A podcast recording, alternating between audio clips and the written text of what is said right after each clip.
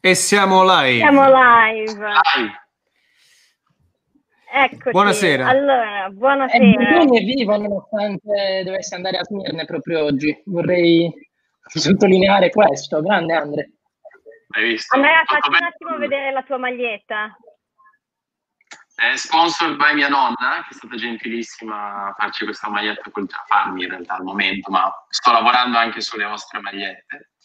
E, ehm, sì, niente, allora, eh, stasera abbiamo con noi Valerio Capraro, che purtroppo non vedete perché ha un paio di problemi di connessione, e Lorenzo Tosa, quindi benvenuti al pub del lunedì sera, ragazzi.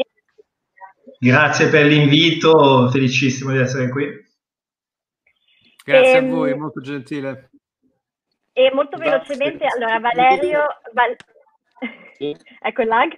Um, allora, Valerio, Valerio, è docente universitario, anche scrittore, anzi ha appena scritto un libro, e Lorenzo invece fa il giornalista e fa anche, diciamo, un'altra versione di giornalismo eh, a livello un po' più privato sui social e ha anche lui scritto adesso un libro. Quindi vorrei proprio incominciare con una domanda, magari incominciando con te Lorenzo, sulla difficoltà eh, del scrivere e pubblicare un libro.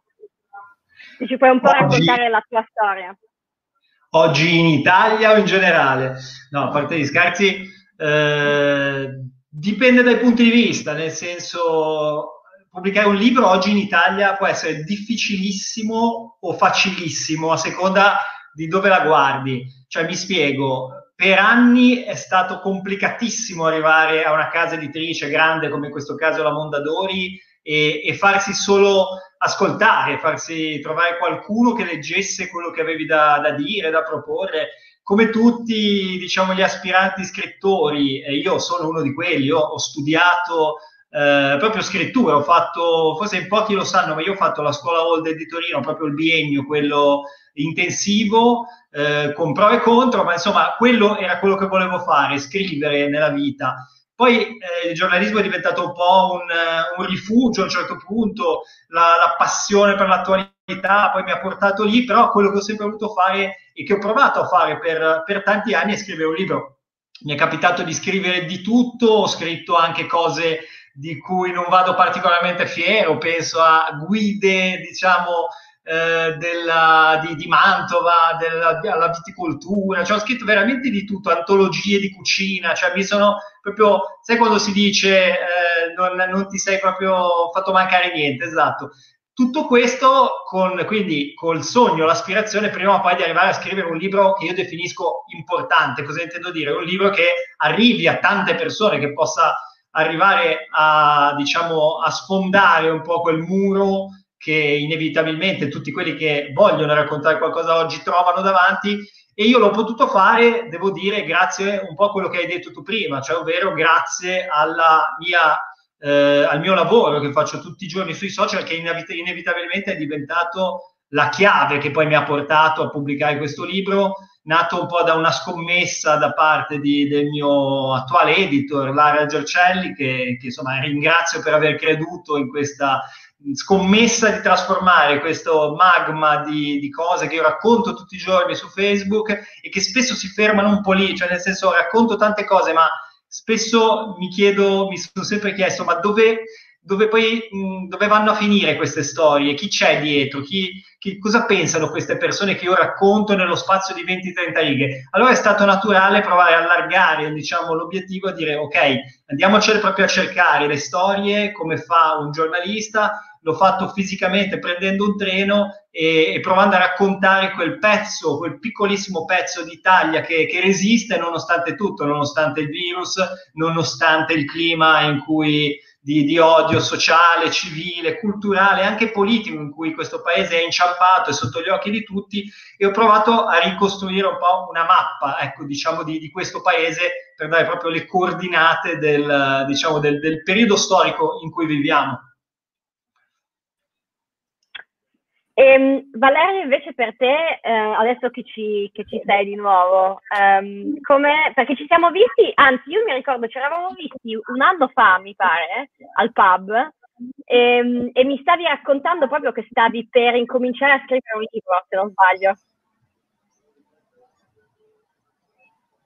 Non si sente. Sei in muto, Valerio. Ecco, adesso. Okay. Spero che la connessione ora vada, ci sono stati dei problemi prima, scusate. Sì, è vero Maria Paola, ci siamo conosciuti, penso anche con Giacomo, ci siamo conosciuti personalmente a Londra.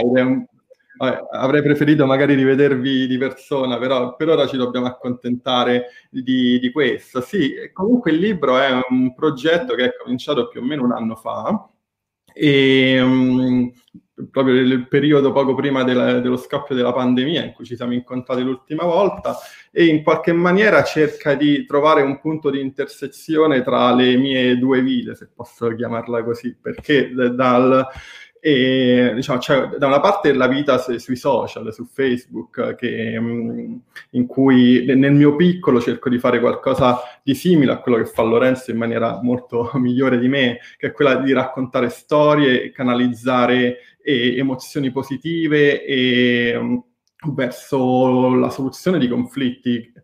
E, ehm, e, dall'altra la mia vita professionale, io insegno, faccio ricerca all'università e sono attivo nella ricerca e sono specializzato in cooperazione, in altruismo, in moralità, in, in questi temi che in qualche maniera cerco di raccontare in maniera più emotiva sui social, ma che studio in maniera più deliberativa, più riflessiva tutti i giorni.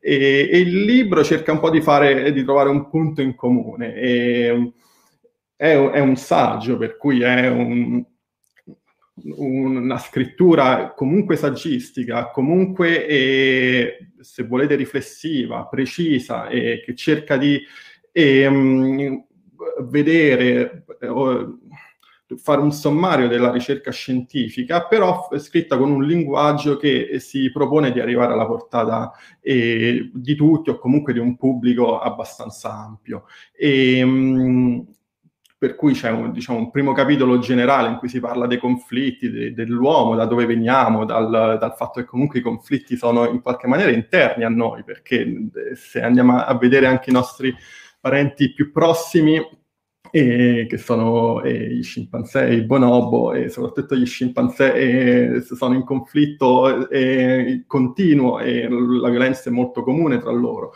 I, bon- i bonobo di meno, ma ci sono motivi legati all'abbondanza di risorse e motivi specifici. Partiamo quindi da un primo capitolo molto eh, generale sulle origini dell'uomo, spero anche affascinante, mi è piaciuto molto scriverlo, e poi ci muoviamo verso dei conflitti un po' più specifici, abbiamo parlo al plurale perché siamo in realtà due autori con Sandro Calvani e um, abbiamo deciso di focalizzarci su quattro, principi, eh, quattro eh, conflitti in particolare che sono le divisioni politiche, eh, l'immigrazione, la violenza sulle donne e le fake news.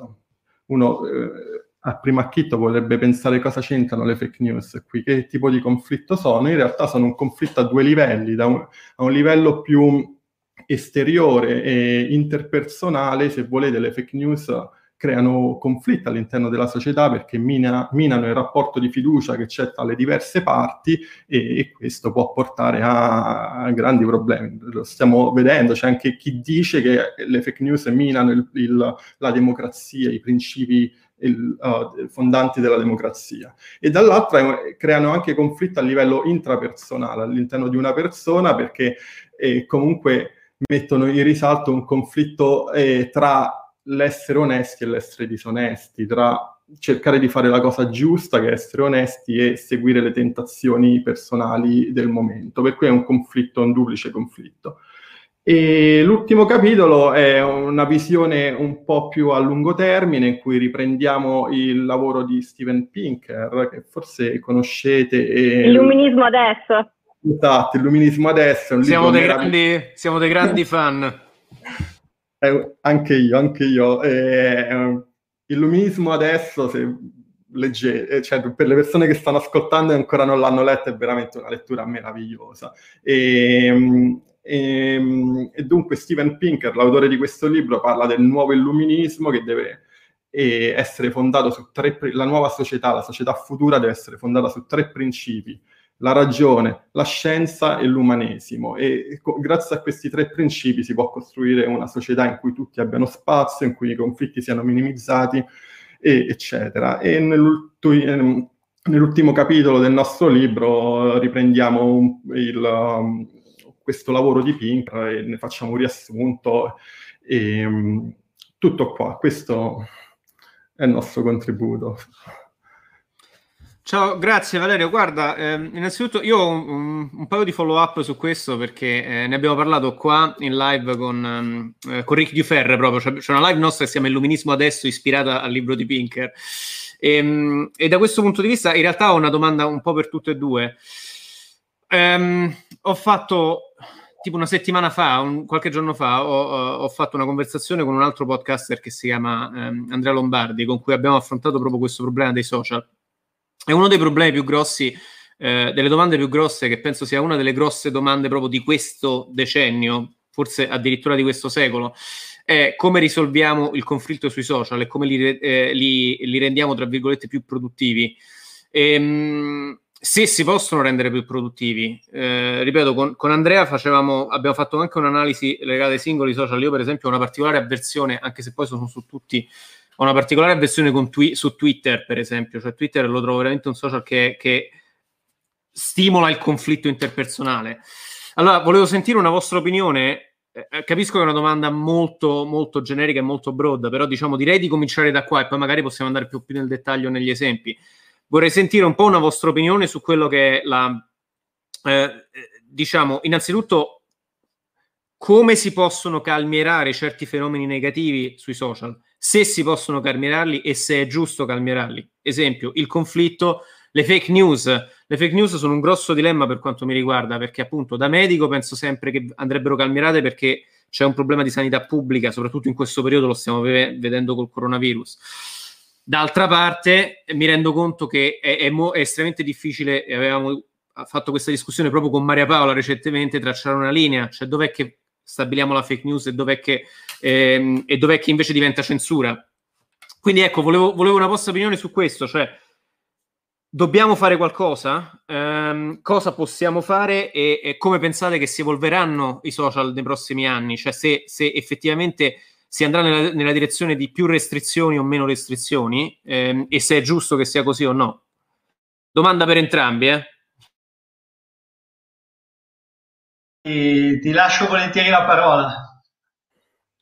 Ok, grazie Lorenzo. E, um, allora, da, ci sono parecchie cose da dire su questo. Allora, eh, sono totalmente d'accordo che c'è un problema di censura. Cioè, definire la verità e la falsità non è facile e a volte neanche si sa se una cosa è vera, perché eh, risalire all'origine di un'informazione è molto difficile.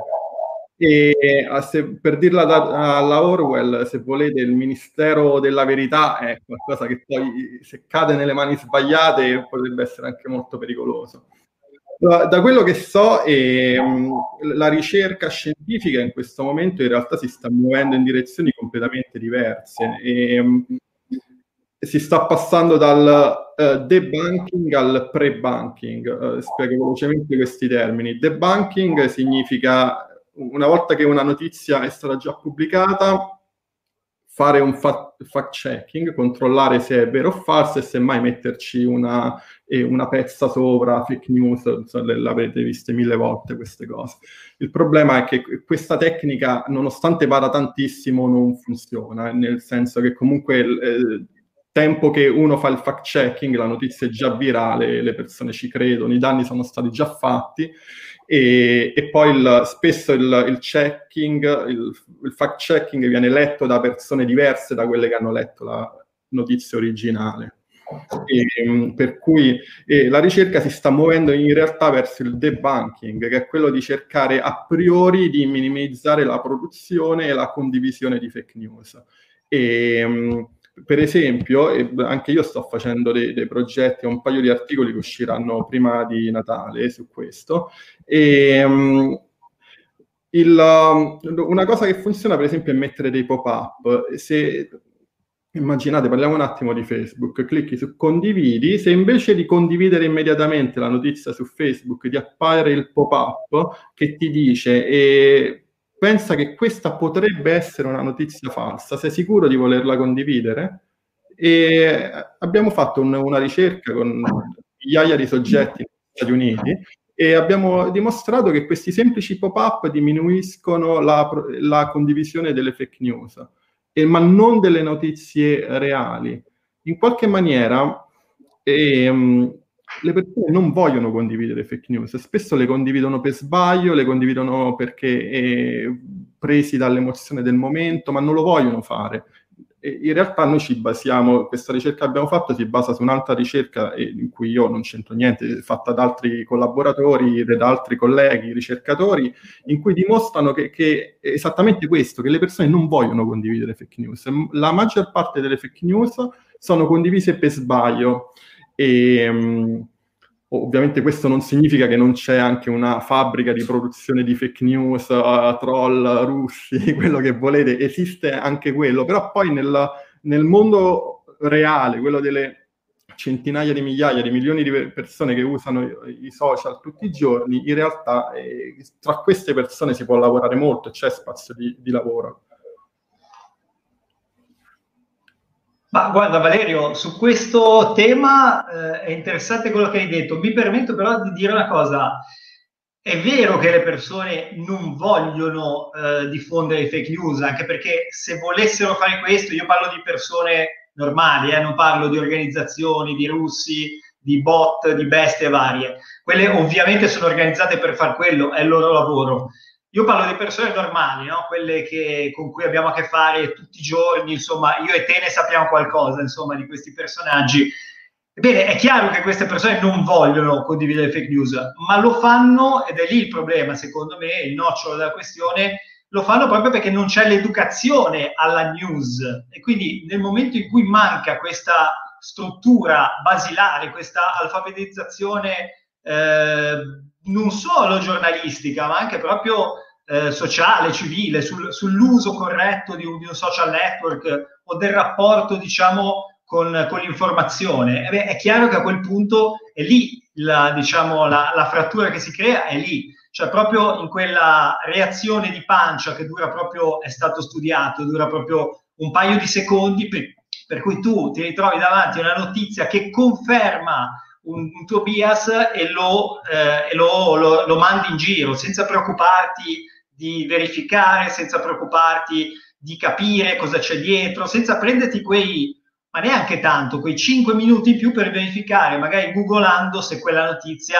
eh, è una totale fake news. Allora lì il problema, ed è, il problema è che questo tipo di, di, di, atteggiamento viene utilizzato scientemente da macchine lì organizzate che vogliono seminare fake news e usano questo, diciamo, questo, questa lacuna enorme nella, nella, nel, nell'alfabetizzazione dell'informazione per veicolare e i risultati sono sotto gli occhi di tutti. Ora, a me è capitato, vi voglio raccontare un episodio che è capitato a me eh, per rispondere a quello che diceva Giulio, perché Giulio poneva un tema correttissimo, giusto, tra, l'altro lo poneva con uh, un grande punto interrogativo davanti, cioè ovvero è giusto porre un limite e chi è che lo deve porre il limite? Perché nel momento in cui eh, l'arbitro smette di essere arbitro e diventa giocatore, allora lì abbiamo un cortocircuito ulteriore, anche perché chi è che decide cosa è giusto e cosa è sbagliato. A volte la fake news è palese nel momento in cui tu eh, citi un dato che non è, non è, vero, non è corretto, lì stai facendo fake news e disinformazione.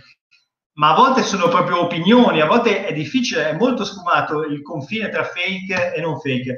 E allora diventa un problema anche stabilire chi lo, chi lo decide. E noi chi abbiamo come arbitri oggi? Abbiamo delle multinazionali degli, del, dei social, eh, che sostanzialmente si sostituiscono ai giudici, diventano giudici virtuali e decidono che tu stai seminando fake news. Ora, finché succede al presidente degli Stati Uniti, Trump, che semina fake news dalla mattina alla sera, e quello è abbastanza oggettivo, siamo tutti contenti.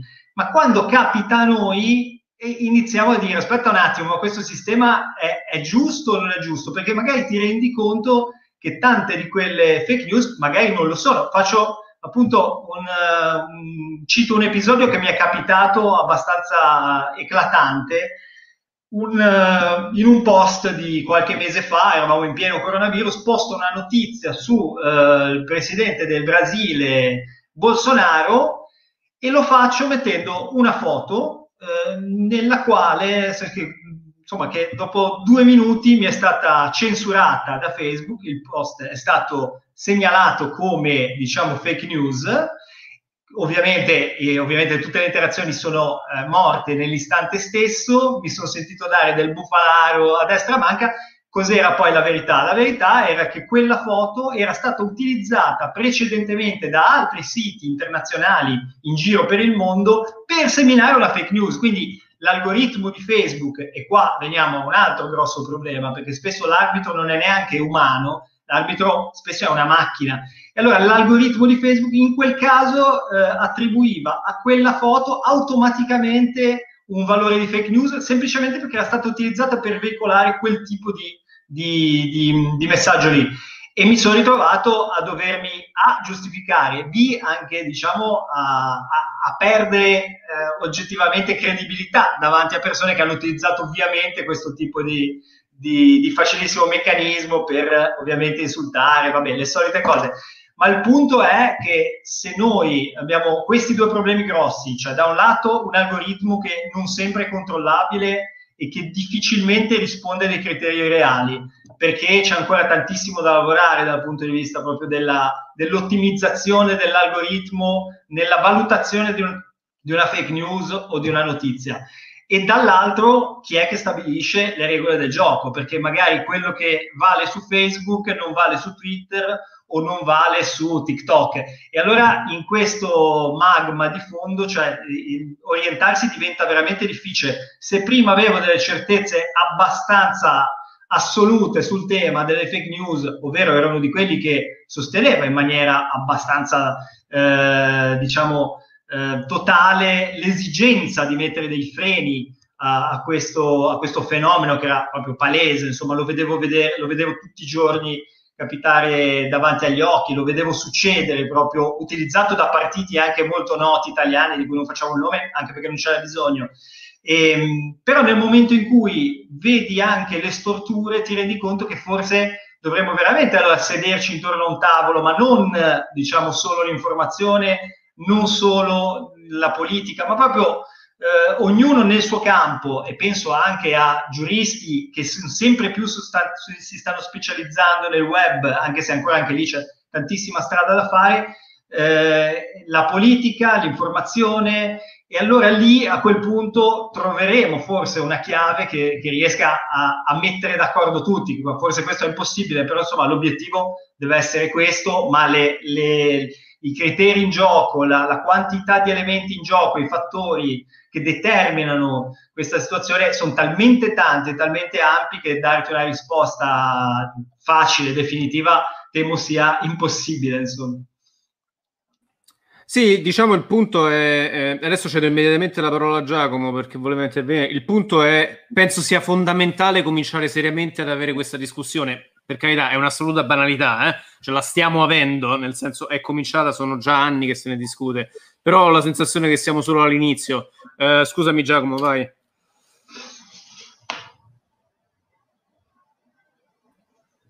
C'è sempre il solito lag, credo. Sì, infatti Giulio ti odio che mi interrompi perché cerco sempre di inserirmi quando, quando mi va un po' la connessione, tu fai sempre questi commenti che invece mi mandano in pieno lag. Grazie. No, se, se mi sentite faccio, voglio spiegare un attimino perché io sono d'accordo che il, um, che il dibattito sulle fake news sia molto complesso e ce lo dice anche Daniele nei commenti che ci dice la maggior parte delle fake news sono borderline e mi trovo molto d'accordo, ma io credo che ci sia in realtà anche una problematica relativa a... Uh, alla qualità del giornalismo che noi abbiamo in Italia. Quando è venuto Claudio Cerasa qui, io gli ho fatto una domanda dicendo che secondo me, se condividesse la mia idea che il giornalismo dovesse avere un ruolo di, um, di rendere pubblica e trasparente quello che fanno i decisori politici, quello del quis custodie et ipsos custodes, e mi disse no, hai torto.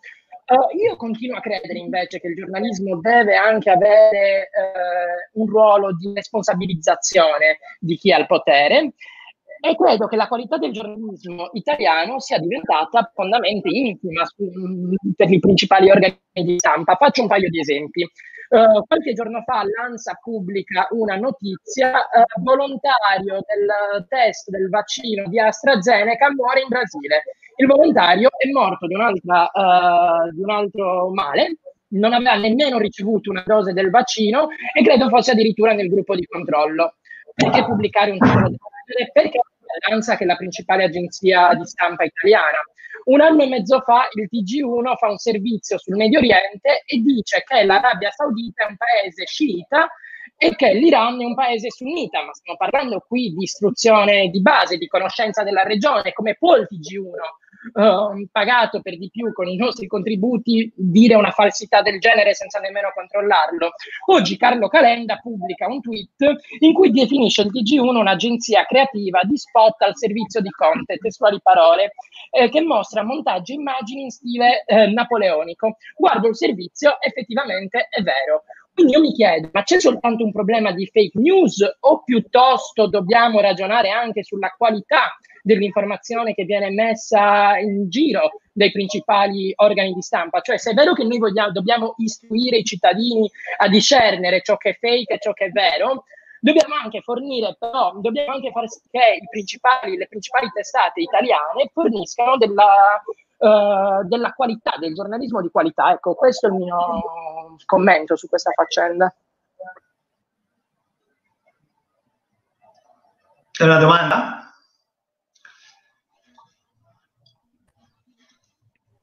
Sì, vorrei capire un po' cosa ne pensate della qualità, quindi in sostanza se siete d'accordo con me oppure mi potete dire, come mi ha detto Cerasa o come mi hanno detto molti altri ospiti in questo podcast, che sto dicendo una marea di fesserie.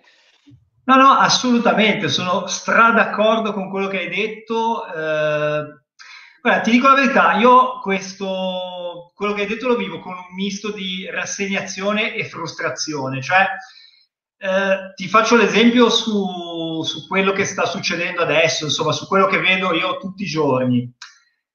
Allora, quello che offre il panorama attuale del giornalismo proprio, in particolare sul tema coronavirus, quindi un tema su cui la corretta informazione è, non è fondamentale, ma salva veramente delle vite, è, sconf- è sconvolgente, cioè è sconfortante e sconvolgente. Cioè, cioè, purtroppo tutti i giorni noi ci troviamo ad assistere a questi, eh, bah, io non so, eh, giullari, fenomeni da baraccone, salti in banchi, eh, organi di partito che si travestono da, da, trasmissioni televisive. Cioè, io penso solo a, faccio due nomi su tutti, Porro da una parte e Giordano dall'altra. Cioè, quello non è, non è per me neanche più giornalismo, non è proprio ricevibile come informazione giornalistica ok che non stiamo parlando, come hai detto tu, del, del TG1 e lì per certi versi sarebbe ancora più grave, però lo spettacolo che offre comunque una TV privata oggi che arriva a milioni di persone, i danni che produce sul, sull'opinione pubblica in tema in particolare di coronavirus, un tema di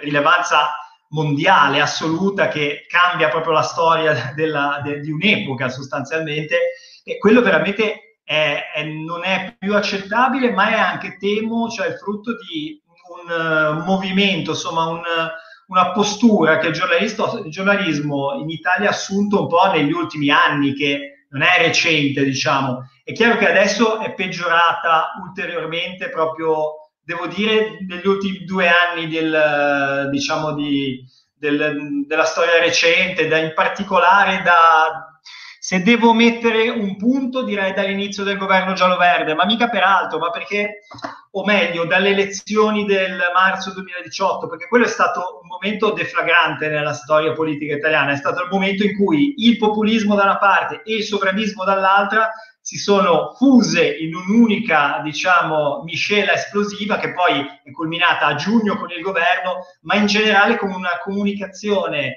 sui media e sui social in particolare, ma anche sulle tv, insomma, che si spalleggiavano l'una con l'altra, eh, che ha cambiato proprio il modo, il modo di intendere, di fare l'informazione oggi, oggi in Italia. E, e quello che vedo è che siamo talmente assuefatti che questa sia l'informazione da non farci neanche più caso. Cioè diamo per scontato che Porro sia un giornalista, diamo per scontato che Giordano possa andare in una trasmissione televisiva con una mazza in mano a, sp- a spaccare una zucca contro Halloween. Cioè, questi, questo è il livello. E quando accade, perché accade, ogni tanto per fortuna accade, che capita di vedere una giornalista come Savannah Guthrie del, della, della NBC che in un dibattito televisivo con i due presidenti inchioda, letteralmente inchioda, chi l'ha visto sa cosa sto dicendo, il, l'uomo più potente del mondo, il presidente degli Stati Uniti, dicendo di testuali parole, lei è il presidente degli Stati Uniti, non lo zio pazzo che twitta quello che vuole,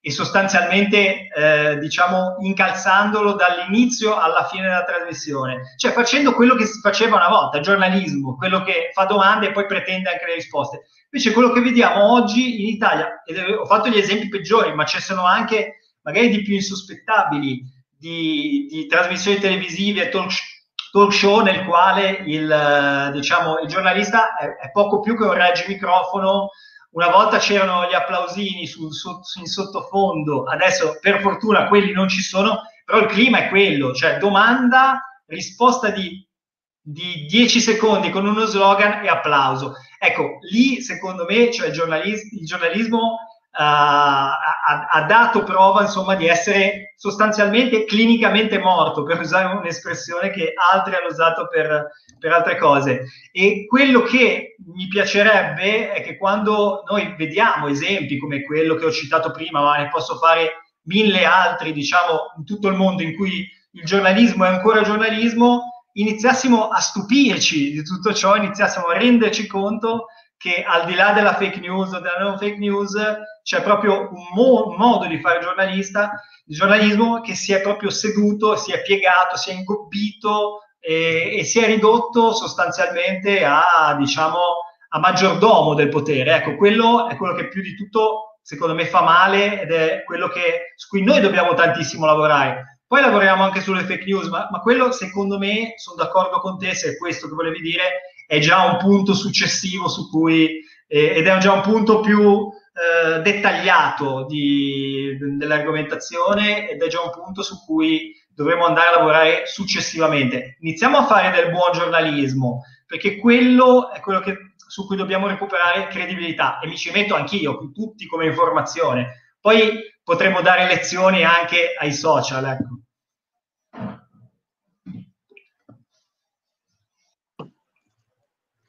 Eh, grazie, non so se Valerio volesse rispondere, eh, immagino che la connessione ci stia un po' giocando brutto, brutti scherzi. Eh. Ci provo, ci provo.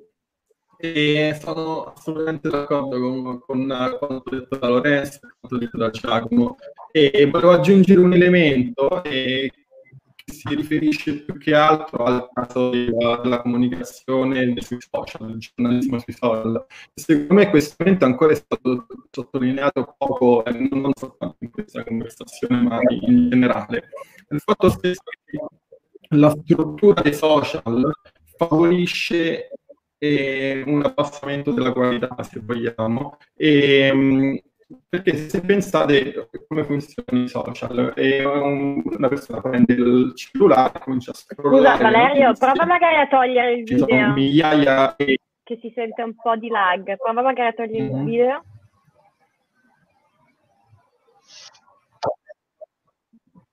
Ok, proviamo così. Mi sentite? Mm, sì, ancora un po' di lag, però vai, proviamo, l'accendiamo. Ok, proviamoci.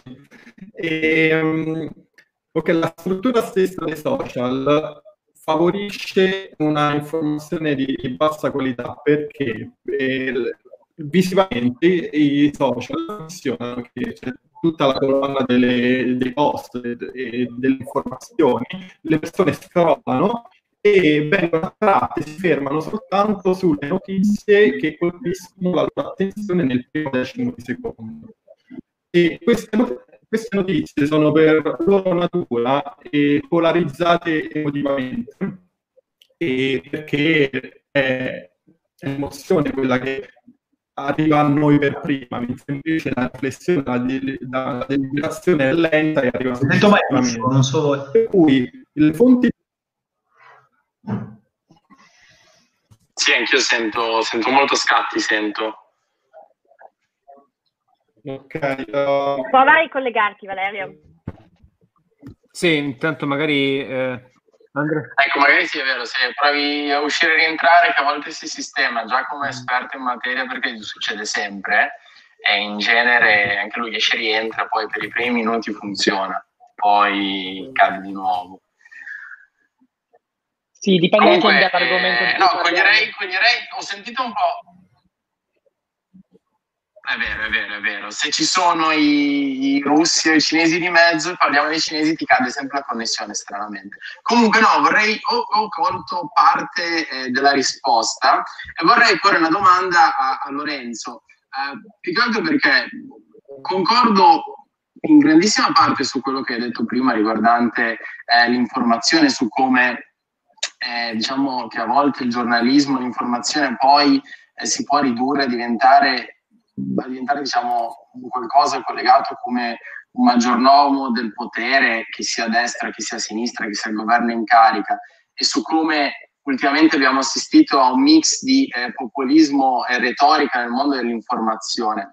La mia domanda che volevo farti è, eh, comunque, vedendo anche internet, leggendo i commenti, eh, si nota molto spesso che questi commenti eh, riguardanti la qualità dell'informazione eh, ti vengono, diciamo, in un certo senso posti, nel senso, eh, molti di quelli che eh, disprezzano, o, chiamiamolo così, eh, l'informazione e il giornalismo su Facebook muovono questi argomenti eh, contro i tuoi contenuti. Però da quel che tu mi dici mi sembri che effettivamente la pensi come loro in un certo senso, quindi non capisco eh, dove si vada a creare questo, fra virgolette, questo malinteso in cui la tua argomentazione è la stessa eh, di quelli che ti dicono guarda eh, che i tuoi contenuti sono pro eh, governo giallo-rosso in carica, i contenuti eh, sono sui social, possono essere fake news, c'è della retorica.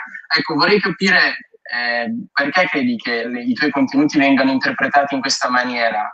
Ma ti potrei rispondere perché l'approccio medio dell'italiano è quello del tifoso e quindi cosa succede? Che qualunque cosa tu scrivi viene interpretata eh, da una parte o dall'altra a seconda della convenienza.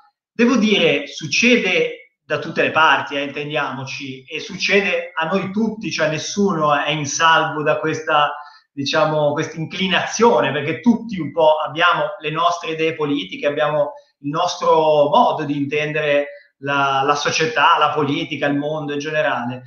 Cosa succede? Che il cortocircuito secondo me nasce dal, dal, dal, fatto che chi legge la mia pagina, e spesso secondo me facendo un clamoroso errore, e poi spiego perché, si aspetta che quella sia eh, non so come dire, la, la, il TG1, cioè sia il, eh, non lo so, eh, la prima pagina di Repubblica, la, l'approfondimento giornalistico super partes, ma evidentemente che non è quello. Cioè io quando faccio giornalismo nel senso, diciamo, più mh, tradizionale del termine, ovviamente lo faccio con un determinato stile, con una determinata scelte di, di contenuti, con una, con una deontologia eh, di un certo tipo, con un rispetto del ruolo del giornalista che è totale, che è assoluto e che è quello che pretendo di ricevere dai giornalisti che vedo in prima serata, soprattutto quelli che sono davanti a milioni di persone. Bene, quello che invece io faccio sulla mia pagina, ed è lì l'equivoco che va chiarito, è tutt'altra roba, cioè non, non, è giornalismo nel senso stesso e proprio del termine, è la mia opinione sul mondo, cioè è la mia finestra sul mondo. Quando io racconto, faccio un post, non ho la pretesa di essere super partes, cioè non, sto, non sta parlando Lorenzo Tosa il giornalista, sta parlando Lorenzo Tosa la persona e anche subito dopo il giornalista, perché poi alla fine è, una, diciamo, è un lavoro talmente totalizzante che poi inevitabilmente poi esce fuori, insomma, magari sicuramente qualche cosa del, di Lorenzo Tosa, il giornalista, inevitabilmente esce nel modo di raccontare la notizia, eccetera. ma quella è una mia opinione e, e così deve essere, cioè nel momento in cui tu entri in quella pagina, quello ti, de- quello ti deve aspettare, la mia opinione personale, che è quella di un cittadino qualunque che la può esprimere. La differenza qual è? È che se la esprime Tizio Caio sul suo profilo privato e che se andate a vedere il profilo di chiunque sono opinioni che siano a destra, sinistra, centro, liberal o, o apolitici, ma comunque c'è un'idea profonda di mondo. Non si capisce perché sulla mia pagina non debba esserci. È chiaro che ho le mie idee e le esprimo su una pagina Facebook che è un, un contenuto, è un mezzo ben preciso, che non è quello, non è un giornale, non sto facendo un giornale, non è una redazione non ho diciamo, un pubblico di, di, lettori che si possono aspettare da me di essere super partes. Cioè, quello è evidente che io non lo sia. Sono, ho la, la, la, mia parte, è la mia parte, non è la parte di un governo piuttosto che dell'opposizione, è il mio modo di vedere il mondo. Poi, tra l'altro, concedetemi questo, c'è anche un equivoco di fondo sul ruolo stesso del giornalista, perché è vero tutto quello che ho detto, è anche vero però che l'errore di fondo che commettiamo tutti, spesso per, diciamo, perché non si conosce la storia di questo paese e soprattutto de, del, del, giornalismo, abbiamo un'idea del giornalismo come quello anglosassone, che poi anche lì ci sarebbe da andare a vedere, ma voi, magari voi siete anche più ferrati sul giornalismo anglosassone perché lo vedete, eh, diciamo, tutti i giorni. Però attenzione, perché il giornalista e il giornalismo in Italia non è mai stato quella roba lì per varie ragioni, tra cui eh, mentre i giornali nel, in, nel, Regno Unito, per fare un esempio, arrivavano ver- veramente sul mercato e arrivavano direttamente al lettore eh, attraverso meccanismi diversi, nel, nella storia italiana c'è sempre stato un padrone che sostanzialmente ha investito soldi su quel giornale e che quel giornale poi ha portato una linea politica piuttosto che un'altra, con risultati, devo dire, anche a volte eh, diciamo devastanti, non, non, lo nego. Quella è la storia di, di, di questo paese. Cosa è successo? In, questo, um, in questa situazione si sono, sono, venute fuori figure di spicco del giornalismo italiano che non sono e non, sono, non saranno mai definibili come anglosassoni e super partes, nel senso in cui qualcuno intende questo, questo mestiere. Penso per esempio a figure di livello assoluto che nessuno metterà mai in discussione, figure molto infinitamente più grandi di me, penso a Giorgio Bocca, eh, Enzo Biagi, lo stesso Indro Montanelli, su posizioni magari differenti dalle mie, ma questi sono stati tutti giornalisti che come se ci avevano una parte, ed era una parte ben precisa, ma era, sapete qual era la grossa differenza? L'onestà intellettuale di fondo con cui portavano avanti la loro idea. Perché, attenzione, è quello il discrimine vero tra un bravo giornalista e un cattivo giornalista, l'onestà intellettuale. Se tu sei onesto con i tuoi lettori in primis, puoi sostenere tutte le idee che vuoi. Oggi saranno a favore di quel governo, domani saranno a favore di quell'altro. Non è quello il punto però sono sempre opinioni, sono punti di vista molto chiari e, e, molto anche netti spesso, ma nessuno si è mai sognato di dire a Montanelli, oddio, sì, glielo dicevano per carità, però nessuno, pur riconoscendo che Montanelli era un giornalista di destra, si è mai sognato di dire che Montanelli fosse un cattivo giornalista. Chiunque abbia un minimo di, diciamo, di onestà intellettuale riconosce la grandezza di Montanelli, al di là di tutte le vicende personali e private su cui diciamo, ne parliamo in un altro episodio. Però il punto è quello, e allo stesso modo nei confronti di, di un Giorgio Bocca, nessuno a destra si sognerebbe di dire, eh, ma tu sei di sinistra. Ora, non voglio paragonarmi minimamente a queste figure, ma il senso è, in Italia, quella figura lì, di eh, diciamo giornalista come fact checker o comunque eh, diciamo super partes che non, non, si piega mai né da una parte né dall'altra, non c'è mai stata e quando viene tentata questa, questo tipo di, di, carta, quando viene giocata questo tipo di carta da giornalisti, penso per esempio all'ultimo Mentana, che ha cercato negli ultimi tempi, se ci avete fatto caso, di, es- di fare un po' il pendolino, cioè un giorno sto di là, un giorno sto di là, dall'altra parte proprio per rimarcare la mia indipendenza assoluta da, da questo o quell'altro partito, con risultati devastanti perché eh, diciamo ha fatto incazzare gli uni e gli altri, ma poi mi è parso francamente che non fosse cioè, figlio quell'atteggiamento di un, di un reale suo credo giornalistico, mi sembrava più una postura quasi per rimarcare una propria indipendenza con risultati che non sono stati proprio efficacissimi al di là di, di, ogni, di, cioè, di ogni, valutazione politica.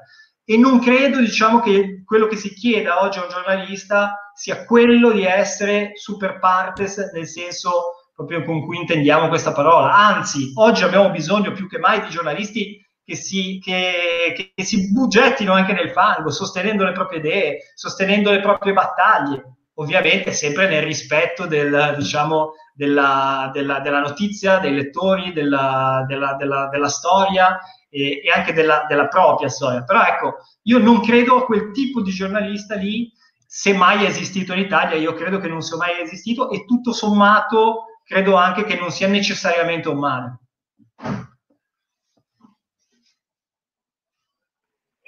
Che poi magari prima, che so che Giulio voleva intervenire, però ehm, volevo solo fare un appunto e magari ehm, non so cosa ne pensi tu Valerio, ma io vedo onestamente esattamente la stessa cosa anche in America, cioè se vediamo ad esempio un giornale che io leggevo molto che era il New York Times e anche il New Yorker, che al momento eh, si, stanno, eh, si, stanno, praticamente stanno facendo un articolo dopo l'altro ogni giorno eh, pro Biden e contro Trump. Um, cioè per quanto possa essere d'accordo magari su certe linee, um, secondo me quello comunque non è un buon giornalismo, perché secondo me per, come giornale e come giornalisti uno dovrebbe comunque sempre mantenere questo livello di neutralità. Poi eh, non so se magari anche il fatto che queste elezioni in America sono veramente molto importanti, si vede veramente qualsiasi persona che sta scendendo in piazza per fare campagna per Biden, cioè vediamo ad esempio tutte le Uh, le persone famose in America che uh, si stanno schierando ovviamente per, uh, per Biden e Kamala Harris. Um, però anche lì di nuovo onestamente trovo sia una cosa ridicola che nel contesto diciamo dell'America e di Hollywood quasi ci, ci, ci, devi mettere la faccia al momento perché sennò ti rovini la carriera. Um, faccio un esempio che sembrerà molto banale, però ad esempio Kanye West, che è da sempre stata una persona che ha supportato molto Trump, non lo sta dichiarando in maniera aperta, anzi diciamo... Ma è candidato Kanye, no? È anche candidato, ma io onestamente ho una teoria, secondo me lo sta facendo per, uh, sta facendo per togliere i voti... Uh, degli, uh, degli, afroamericani in America per non farli andare a Biden, perché apparentemente andrebbero, Comunque, una maggioranza andrebbe a Biden. Quindi non so, questa è una mia teoria. Secondo me,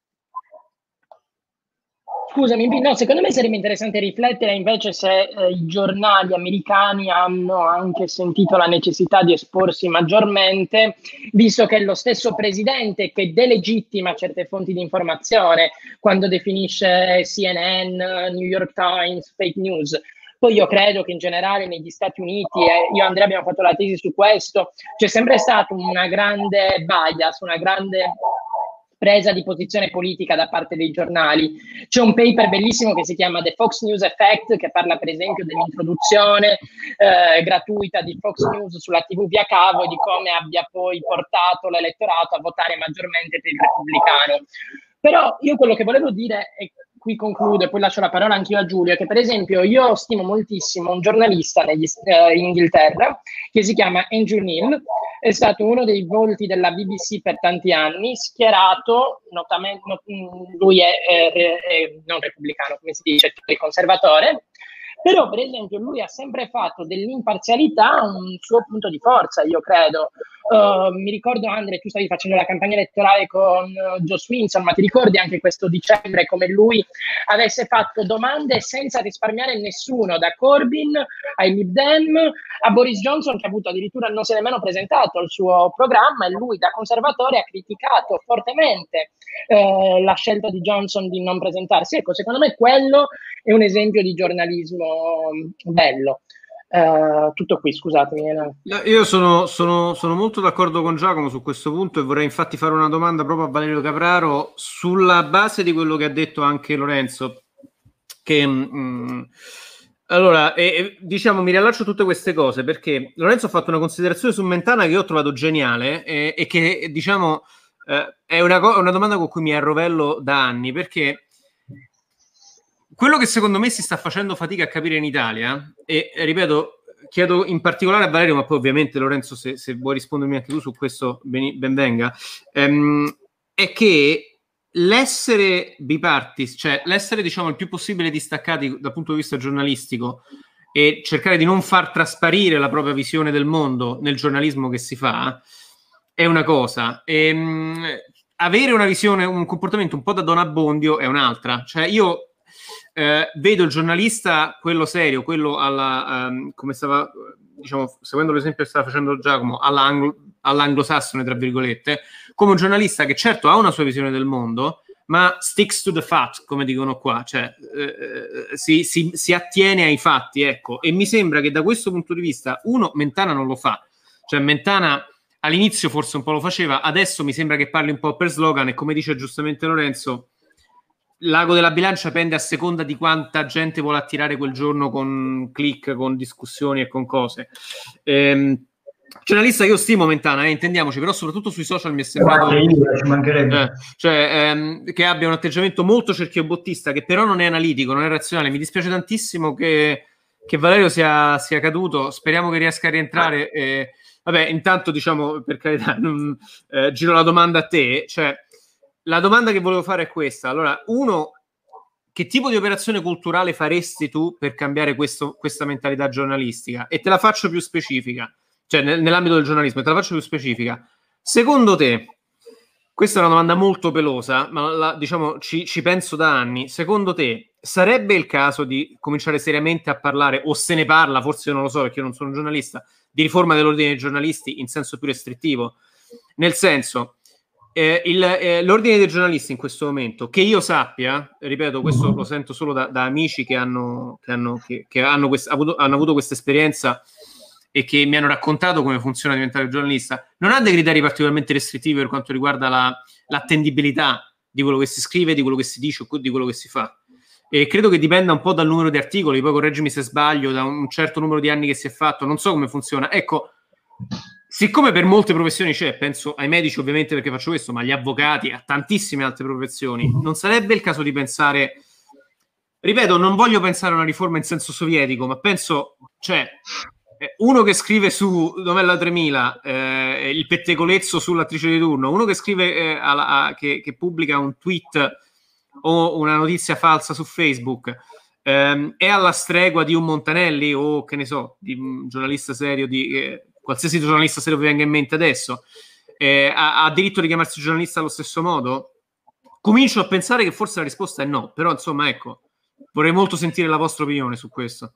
Ah, guarda, credo di sì, cioè nella misura in cui eh, l'ordine dei giornalisti, se ha un senso, è quello di tutelare sostanzialmente una professione. Cioè io lo intendo così, non un ordine che ti deve dare una patente di giornalismo, a volte si fa la confusione, si considera quello che è un tesserino da giornalista, lo si considera quasi fosse una patente. In realtà non è una patente, cioè è proprio è un concetto completamente diverso, sono due cose eh, quasi agli antipodi. Cioè il tesserino serve per dire ok, tu appartieni a questo ordine e quando l'ordine fa bene il suo mestiere, cioè fa quello che deve fare, il messaggio che passa, che deve passare è l'ultimo dei giornalisti pubblicisti è entrato ieri che scrive sul giornalino della parrocchia ha la stessa dignità professionale di eh, Mentana o dell'Indro Montanelli di turno. E questo credo che sia un concetto importante, civile, diciamo, socialmente anche rilevante ed è anche in qualche modo una conquista che abbiamo, che abbiamo fatto, non solo ovviamente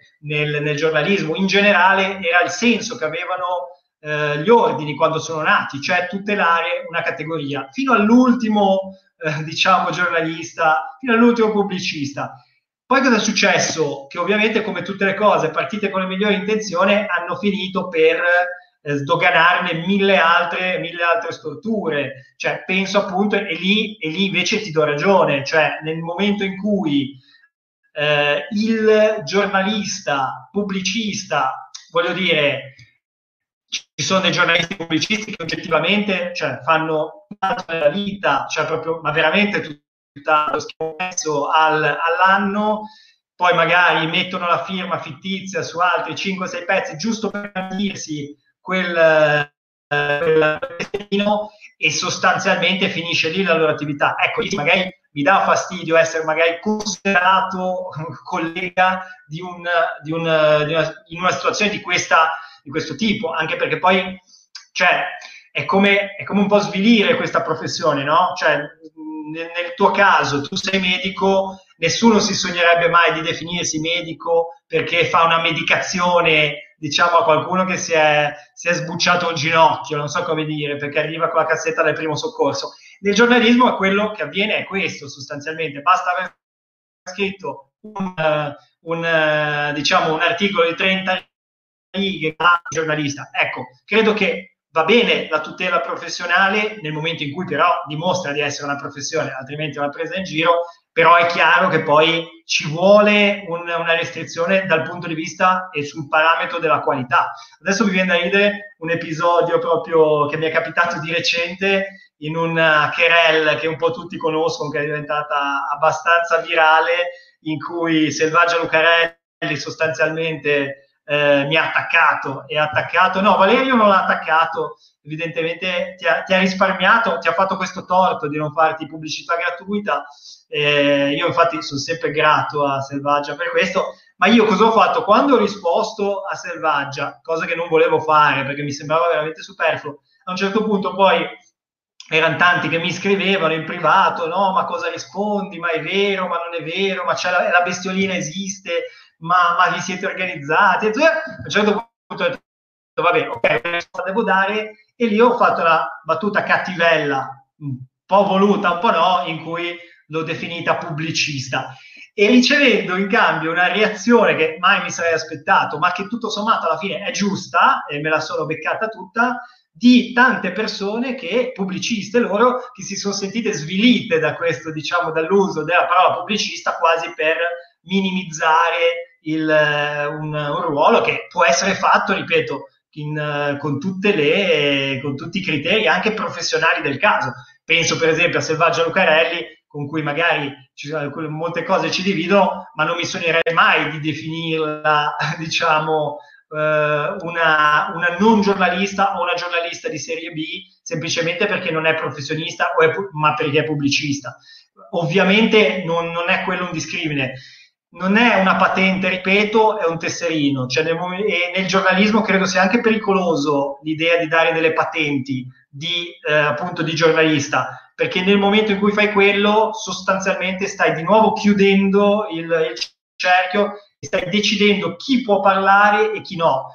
Negli anni, nei primi anni 2000, tutti voi immagino lo sappiate, che siete più giovani di me, ma insomma, diciamo, siete sicuramente molto informati, è nato tutto questo dibattito tra cos'era, cos'era, il giornalista, chi era giornalista, quando sono nati i blogger, eh, diciamo le, le, la blogosfera, che poi insomma a un certo punto si è quasi costituita in un, in un, tutto, in un filone di giornalismo alternativo e che ha dato molto fastidio. A quel punto l'ordine cosa ha fatto? Ha fatto secondo me quello che non bisogna fare in questi casi, cioè chiudersi invece di riflettere o prendere l'occasione per riflettere su nuovi giornalismi, su nuove informazioni che venivano magari a volte dal basso, a volte invece semplicemente venivano non dal basso, eh, diciamo di fianco, da, altre, da altri mondi che non erano quello televisivo o quello della carta stampata, ma non necessariamente meno dignitosi. Invece di, eh, con, di combattere, di contrastare il mezzo come è stato fatto, cioè demonizzando internet, la rete, i blogger, secondo me era l'occasione per fare un ragionamento su, su cos'era di quel mondo che meritasse e su cos'era che portava una qualità reale, perché poi molte cose invece di qualità sono uscite da quel mondo lì e che oggi sono, eh, penso per esempio, non lo so, ai post, è proprio il giornale, il post di tanti siti online di tutto rispetto che spesso danno anche dei numeri ai grandi giornaloni. Quindi il punto, secondo me, non è mai il mezzo, come, esattamente come i social, non vanno demonizzati, il punto è come lo utilizzi. Si può fare del giornalismo di qualità anche senza una patente di giornalista, l'importante è che ci sia appunto, cioè che sia proprio la qualità del lavoro che parli. Valerio, che ha, ha, vinto la sua lotta contro internet. Non parliamo troppo presto perché ancora, ancora, non lo sappiamo, visto che poi scatta ogni volta mentre provo a dire qualche cosa quando tocca parlare, per cui... So come ti senti, è una costante per me. Sì.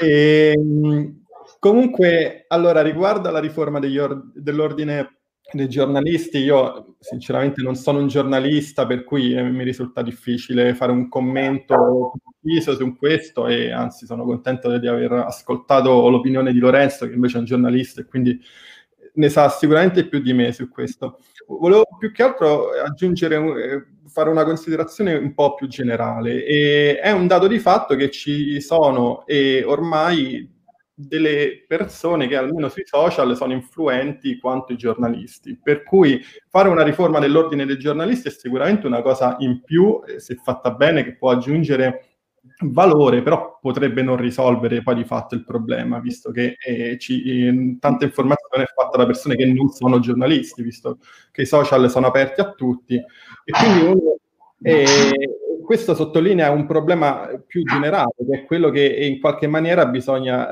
riuscire a, ad aumentare la qualità dell'informazione sui social.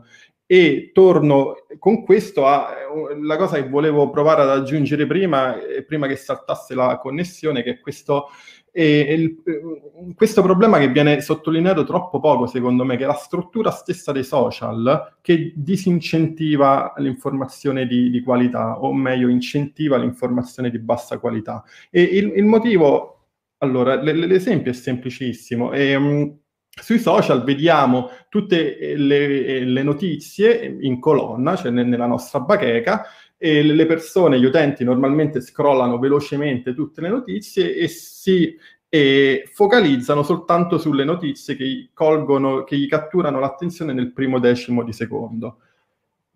Per, essere, per, cogliere, per catturare l'attenzione così velocemente, le notizie devono avere un'unica componente fondamentale, devono essere polarizzate emotivamente.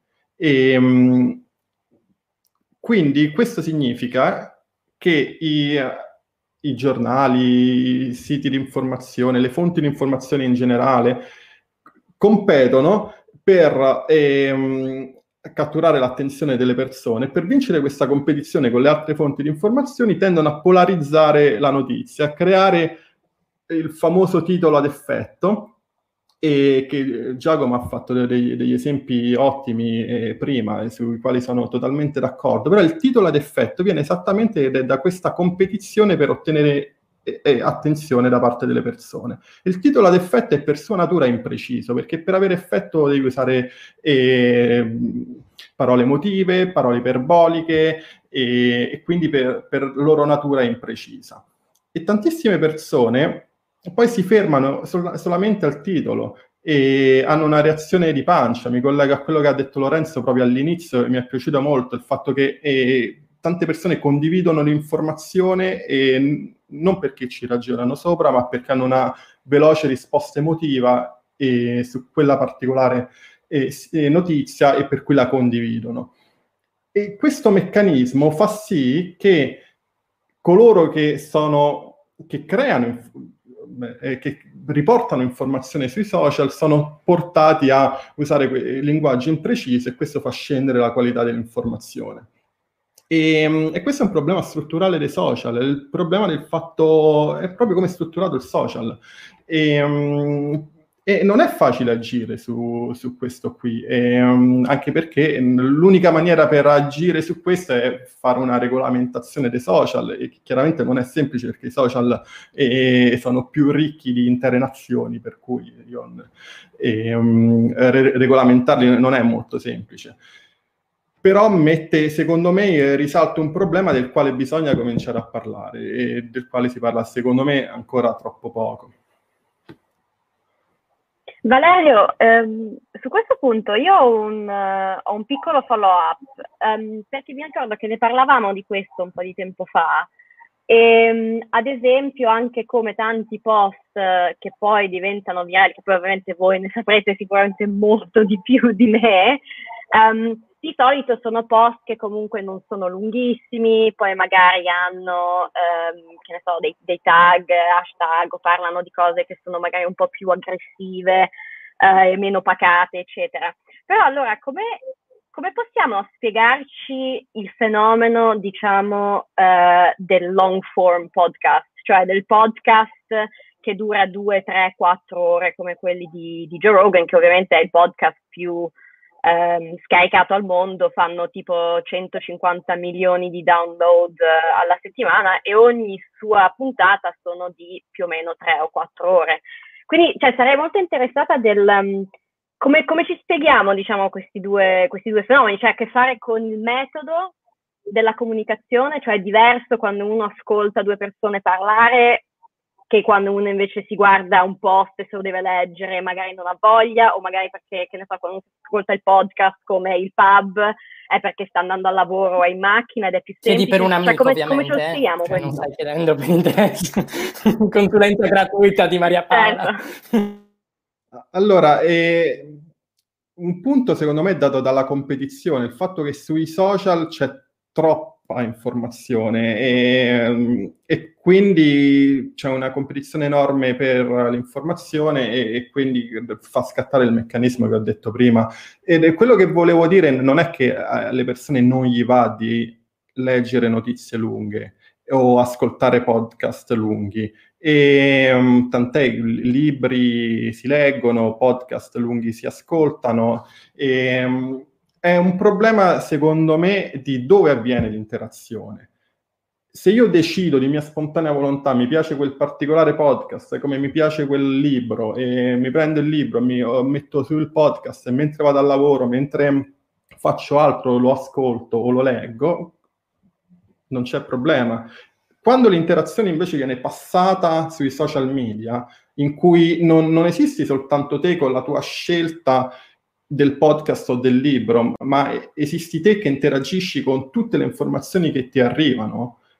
E a quel punto l'overload di informazioni, il sovraccarico di informazioni ti porta a fare un, una selezione e fortissima delle informazioni che riesci, eh, ricevi e questa selezione viene fatta usando, eh, si chiamano euristiche, eh, usando uh, regole del tipo la brevità del post, l'emozione che ti dà in quel momento e, um, e, e tutte queste cose che tendono a diminuire la qualità dell'informazione. Poi, ripeto, ciò non significa che esistano ottimi eh, esempi di, di, di, di, buona informazione, anche di post lunghi che vengono letti e diventano virali. Lorenzo spesso scrive dei post molto lunghi che vanno benissimo.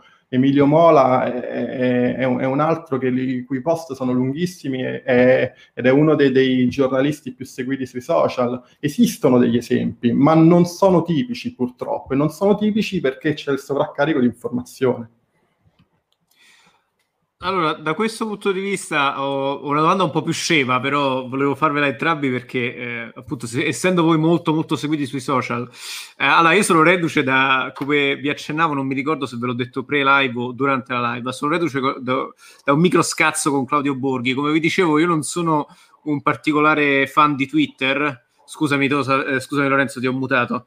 Scusami, stavi dicendo qualcosa? No, dicevo raccontacelo. no, allora, praticamente io non, sono, io non sono un particolare fan di Twitter. Allora, Twitter è, secondo me è molto dicotomico, nel senso che quel, la caratteristica di Twitter è questa. Allora, uno, tutti i social hanno questa cosa dello schermo che ti pone una barriera comunicativa, secondo me, fra gli interlocutori e, e questo fa sentire protetto chiunque si, ten, si, senza, si senta il diritto di insultare l'altro. E questo, secondo me, non aiuta affatto una discussione costruttiva. È un limite che le persone più diciamo, più accorte su, sui, sui, social, su, su, Facebook in particolare, cercano di superare, ma è molto difficile. Due, um, Twitter in particolare sarà forse, non so che cosa sia, sarà il fatto che carat- il numero di caratteri è limitato, sarà il fatto che si presta a fare la famosa sparata in terrazza, no? cioè posti una frase ad effetto per, per, uh, per attirare likes o per, per, generare flames o quello che ti pare. So, quello che è successo con Claudio Borri è questo. Allora, io ovviamente non lo seguo, ma per qualche motivo, eh, perché poi ecco, io ho visto che su Twitter c'è anche una dinamica strana per cui in realtà molta gente segue personaggi che non stima perché comunque le interazioni, non, non so a cosa è dovuta, è veramente una cosa particolare. Io non seguo nessuno di questi personaggi, io non seguo Trump, non seguo Borghi, non seguo no. Bagnai, non, seguo, non, non, li seguo perché non... Dai, Trump va seguito. No, appunto, cioè io sono, sono, anti questa cosa. Comunque, ehm, che cosa è successo? E per qualche motivo mi è apparso un post di Claudio Borghi in Bacheca che scriveva eh, un osserva- ad un osservatore esterno sembrerebbe quasi che... Eh, Um, il Covid lo portano le mascherine perché d'estate non le portavamo per niente, i contagi erano al minimo, adesso che abbiamo le mascherine i contagi sono alle stelle. E allora l'ho trollato un po', nel senso che gli ho messo il classico grafico delle correlazioni spurie in cui praticamente eh, cioè, numero di, di, film fatti da Nicolas Cage per anno correla, correla, perfettamente con il numero di affogati in piscina. E allora gli ho scritto, ma scusi, ma ad economia non c'è statistica come esame, perché poi noi chiaramente con queste cose ci, ci combattiamo dalla mattina alla sera. E faccio una parentesi, la statistica è una di quelle cose che molta gente maneggia malissimo a cominciare dai professionisti, cioè per esempio molti medici, io in prima battuta, non capiscono bene la statistica. Senza gli statistici veri e propri noi faremo dei casini in verecondi, questo va detto. Però non ho mm. resistito perché mi ha dato molto fastidio quel tipo di post, cioè proprio a parte il fatto che è stata una scena esilarante, perché stavo andando a prendere un drink con un amico di Maria Paola, quindi l'ho postato proprio così, come dire, tanto il mio tweet, figurati chi se lo fila, Vado a eh. prendere questo drink, dopo due ore era successo il finimondo, perché praticamente eh, era mm, Claudio Borghi si è arrabbiato, me lo ha commentato, lo ha ritwittato, altro modo di fare tipicamente Twitter, da Twitter, diciamo, e sono stato assaltato. Eh, cioè, ho avuto anche, eh, diciamo, è stato carino perché tanta gente mi è venuta a supporto, ma sono stato letteralmente assaltato da bot e, e troll leghisti proprio che mi hanno insultato in tutti i modi possibili e immaginabili. Questo, tutto questo per Cosa? Benvenuto. Immaginavo. Tutto questo per arrivo molto rapidamente alla domanda vostra. Ecco, io ovviamente non ho, cioè la mia tecnica, la mia strategia adesso da qualche anno a questa parte è lasciar perdere. Nel senso, io non, non interagisco più, lascio la cosa così com'è e insultino quanto vogliono. Però volevo sapere, ecco, come vi relazionate con i troll, che cosa fate, eh, come vi comportate, diciamo, gli date corda o lasciate perdere? Ecco, qual è la vostra strategia? Vado io? con gli haters anche. Vado io? Vai Lorenzo, cominciate poi vado io. Ma allora, intanto ti sei spiegato praticamente da solo con questo episodio come mai Twitter è così, è co- ha così successo, perché è costruito proprio con quella, eh, su quella dicotomia lì e su, quel, su quell'asse lì, cioè ovvero la sparata da terrazzo, cioè nel senso e, e, e, non è un caso che chi segue su Twitter segue persone che non condivide, perché seguire quelli che condividi su Twitter non ha alcun senso. Cioè, dare ragione a uno su Twitter non ha alcun senso, è contro ogni logica di Twitter stesso. Mentre Facebook e Instagram sono fatte per creare delle bolle, Twitter non ha delle bolle, Twitter è proprio strutturalmente differente, è tutto basato su botta e risposta. E se non c'è, ovviamente, ci sono due persone che sono completamente in disaccordo, non c'è, non c'è neanche Twitter stesso. Quindi eh, quello che hai fatto tu, cioè tu hai usato perfettamente Twitter come si usa. Neanche io lo amo particolarmente perché non amo proprio quella logica da, da scontro perenne, cioè non è il modo in cui mi interessa usare i social. Poi è chiaro, nel momento in cui tu hai una pagina con 400.000 follower, devi mettere in conto che invece le regole del gioco non le fai tu, le fa qualcun altro per te e hai orde di persone che più o meno, diciamo, senzienti e più o meno manovrate entrano tutti i momenti, ogni secondo che Dio manda in terra sulla tua pagina sostanzialmente per insultarti, cioè quello è il massimo livello di costrutto e di costruzione che hanno queste persone qua, cioè l'insulto gratuito, greve, la, la, la parolaccia buttata lì a caso senza un ragionamento. Ecco, io ti dico, la mia esperienza è stata quella, è stata questa. Sono, quando sono partito e sentivo parlare molto di, di odio in rete, di, di, hater, insomma, era una cosa che avevo ben preciso. Già nel 2018, quando io, no, 2019, gennaio 2019 ho lanciato la pagina, però già alla fine del 2018 lavoravo sul mio profilo. Ed era un periodo in cui si parlava tantissimo già di odio in rete lavorando io su questa pagina che era abbastanza seguita, però parlavamo all'epoca di qualche decina di migliaia di, di interazioni. E cos'è successo? Che io a un certo punto mi sono sentito quasi al riparo da questo, da questo odio in rete di cui tutti parlavano, perché a me non arrivava. Cioè, nella mia bolla, che io credevo grande, ma in realtà era uno sputo, cioè erano tante persone che sostanzialmente condividevano quello che io avevo da dire, quindi era tutto un darsi di gomito, un, un essere d'accordo, insomma. Mi, a un certo punto quasi mi dava anche fastidio cioè, questa cosa, come dire, ma come? Ma i leghisti dove sono? Ma non mi vengono a cercare, ma allora quello che dico non tocca, non incide, non, non riesco a, a, beccare, diciamo, il, il, nervo scoperto di quella, diciamo, politica demagogica, sovranista, populista lì, perché chiaramente era quello che cercavo io di mettere a nudo, insomma, nel mio piccolo ruolo di, chiamiamolo influencer, insomma. Poi cosa è successo? Che ho capito che in realtà l'unico problema è che non ave- ero ancora veramente dentro una piccolissima bolla. Quando ho superato i 100.000, cioè quindi un numero abbastanza grande, non è che ci siano tantissime pagine da 100.000 in Italia, è lì che c'è stato proprio, eh, c'è stato proprio come un click. All'improvviso sono iniziati a arrivare in casa come topi che eh, iniziavano un po' per il passaparola, un po' perché organizzati, perché lo vedi da certe dinamiche, da come arrivano tutti insieme eh, su una determinata notizia perché magari è stata rilanciata da un'altra pagina che li ha mandati proprio in massa, proprio alcuni fake bot, cioè alcuni proprio organizzati.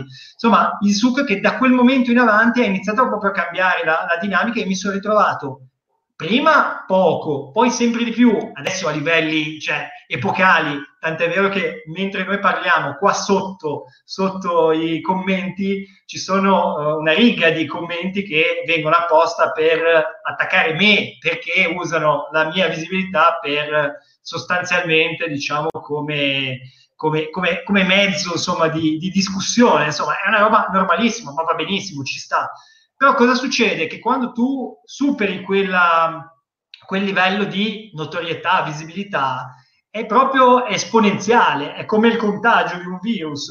E a un certo punto, tutto insieme, tu che, voglio dire, magari sei stato in tv tre volte in vita tua, non ti conosceva nessuno, all'improvviso ti ritrovi senza, spesso magari non sei neanche strutturato, perché poi psicologicamente eh, non, è se- non, è semplice, attenzione. E lì ho capito poi cos'era l'odio in rete davvero, quando ti arriva tutto insieme e a volte ti senti senza protezione.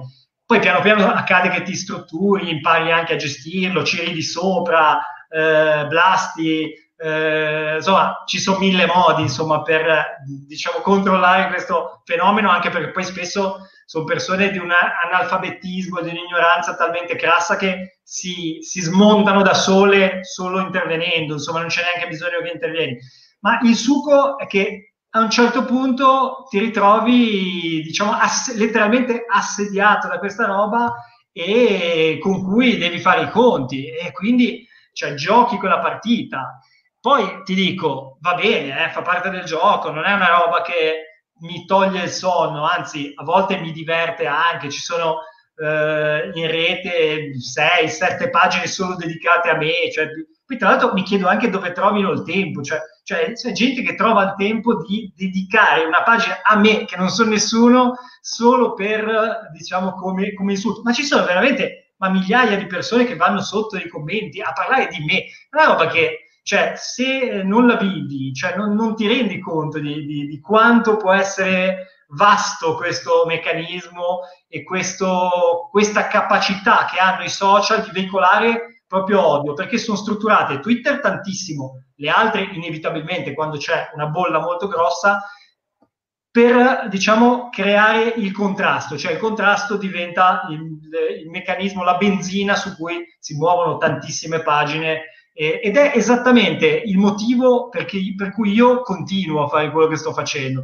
A volte mi dico, ma chi te lo fa fare di beccarti tutti questi insulti? È proprio questo il senso. Il senso è proprio quando sono entrato in, in rete, sui social, e ho iniziato a fare questa mia attività, insomma, come, chiamiamola come vogliamo, io ho trovato questo mondo, cioè lo, lo, lo, vedevo, non arrivava a me, ma lo vedevo in giro, cioè trionfava questa giungla di fake news, fango, delegittimazione, odio costante, quotidiano, slogan, notizie di una riga che diventavano virali, condividete, condividete, condividete. E io ho cercato di dire, ok, facciamo una roba diversa, cioè proviamo proprio a, a cambiare il paradigma. Non so se ci sono riuscito, i numeri mi confermano che c'era fame di quella roba lì, eh, poi è chiaro, inevitabilmente poi finisci anche tu di entrare in quegli ingranaggi e non, nessuno è in salvo dai social e dal meccanismo un po' malato che poi ingenera, perché poi è chiaro che poi alla fine giochi anche tu col mezzo, cioè non,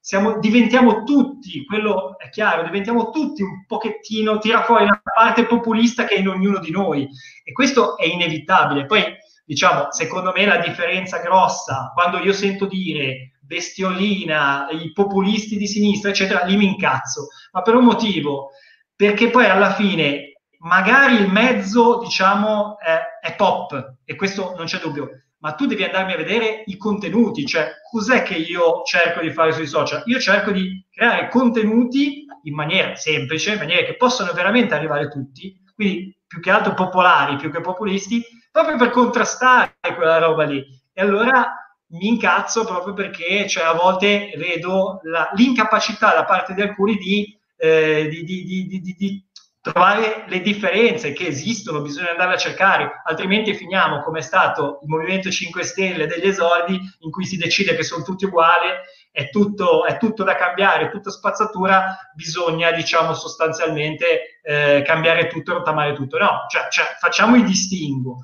poi il mezzo è un'altra cosa, sono consapevole che sto usando un mezzo che è quello dei social, che ha determinati, eh, diciamo, determinate regole, determinati strumenti. Poi ci saranno altre cose, tipo un libro, cosa che ho cercato di fare, in cui ragionerò in maniera più approfondita e proverò a raccontare l'altra parte, quelle che sui social non ho lo spazio per fare.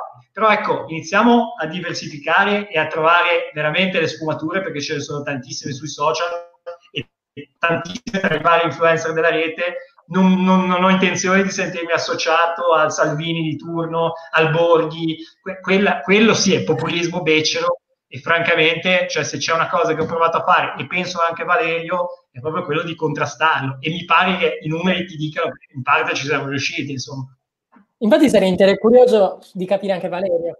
Valerio, Valerio, te come fai invece? Allora, io, Valerio, te come fai? Per me la scoperta dell'odio in rete è, stato, è stata traumatica perché non so se le persone viste dall'esterno credono che, che noi siamo forti perché abbiamo tanti followers, ma in realtà eh, siamo delle persone normali che sono tra l'altro cresciute dal niente, perché anche io avevo una paginetta con 5-6 mila followers intorno al 2018 quando ci sono state le elezioni. E vista eh, la vittoria delle elezioni da parte dei 5 Stelle e di Salvini questa unione che, che mi spaventava tantissimo, ho cominciato a usare questa pagina per... Um, per provare a dare un, il mio contributo a contrastare un, un'avanzata che, che, mi spaventava e in quel momento ho cominciato a ricevere eh, degli attacchi di, di, di odio e, um, ed è stato veramente traumatico perché io ero una persona normale che aveva una paginetta con cui parlavo di cose relative al mio lavoro, insomma, così. E, um, e venire attaccato personalmente è stato veramente traumatico. Io, cioè, mia madre che mi chiamava spaventata e ha passato mesi leggendo tutti i commenti, perché poi ovviamente la cosa è andata avanti. E, la prima reazione, visto che la domanda iniziale era a proposito delle reazioni, la mia reazione è stata quella di rispondere. E, le persone mi, comment- mi, attaccavano commentando, io scrivevo un post in cui rispondevo a- alle persone, a- attaccandole anche in maniera provocatoria e, e questa cosa era molto polarizzante. La pagina ha cominciato a crescere anche per questo motivo. C'erano, la mia base, il nucleo de, di quel periodo era fatto da persone a cui piaceva il fatto che, che io rispondevo in maniera provocatoria agli attacchi e, ma questo dall'altra parte non faceva altro che aumentare gli attacchi, appunto come dicevo prima c'era mia madre che era preoccupatissima e le sfuggiva tutto, sei sicuro, ma guarda che prima o poi ti vengono a menare sotto casa. Vabbè, insomma, tu... No, non e... vengono, stai tranquillo, non viene nessuno. Non vengono, vero, non vengono. E, um, in questa fase provocatoria mi ero anche inventato il premio settimanale per il commento più stupido di tutti. E era proprio la fase iniziale de- della mia pagina, per cui eh, non, forse eh, non so se l'avete mai visto queste cose, poi ho smesso di farle. Praticamente regalavo una crociera, ovviamente è tutto uno scherzo, non è che lo regalavo, ma regalavo ai leghisti come premio una crociera di una settimana su una nave ONG e, um, per cui era tutto questo stile molto provocatorio e dicevo il commento più stupido della settimana è stato di Tizio e mettevo proprio il nome e cognome e vabbè avevo questo stile un po' provocatorio inizialmente. Poi um, un po' i numeri sono cresciuti, un po' le cose sono divertenti quando durano il giusto. E ho, ho smesso e adesso che come, come, dice giustamente Lorenzo, poi quando i numeri crescono gli hater aumentano esponenzialmente. Io eh, adesso sono quasi a 100.000 followers, ho chiaramente molti più haters di quando ne avevo 10.000 e c'è anche una difficoltà a leggere i messaggi, eh, per cui semplicemente rispondo col silenzio, non, non, non gli do visibilità. E mm, una cosa di cui mi sono accorto è, è che molte di queste persone cercano semplicemente visibilità. Cioè, per loro prendere 100 like è tanto.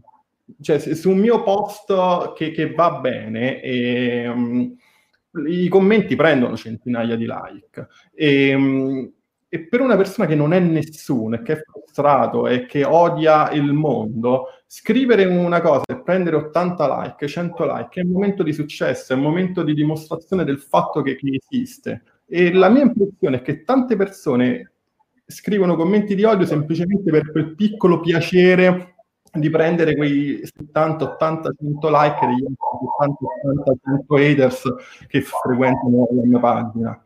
E um, siccome ho capito, perlomeno penso di aver capito che almeno una categoria di haters non cerca altro che visibilità, l'unica moneta che ho per ricambiarli è non dargli visibilità, cioè non rispondo, silenzio assoluto.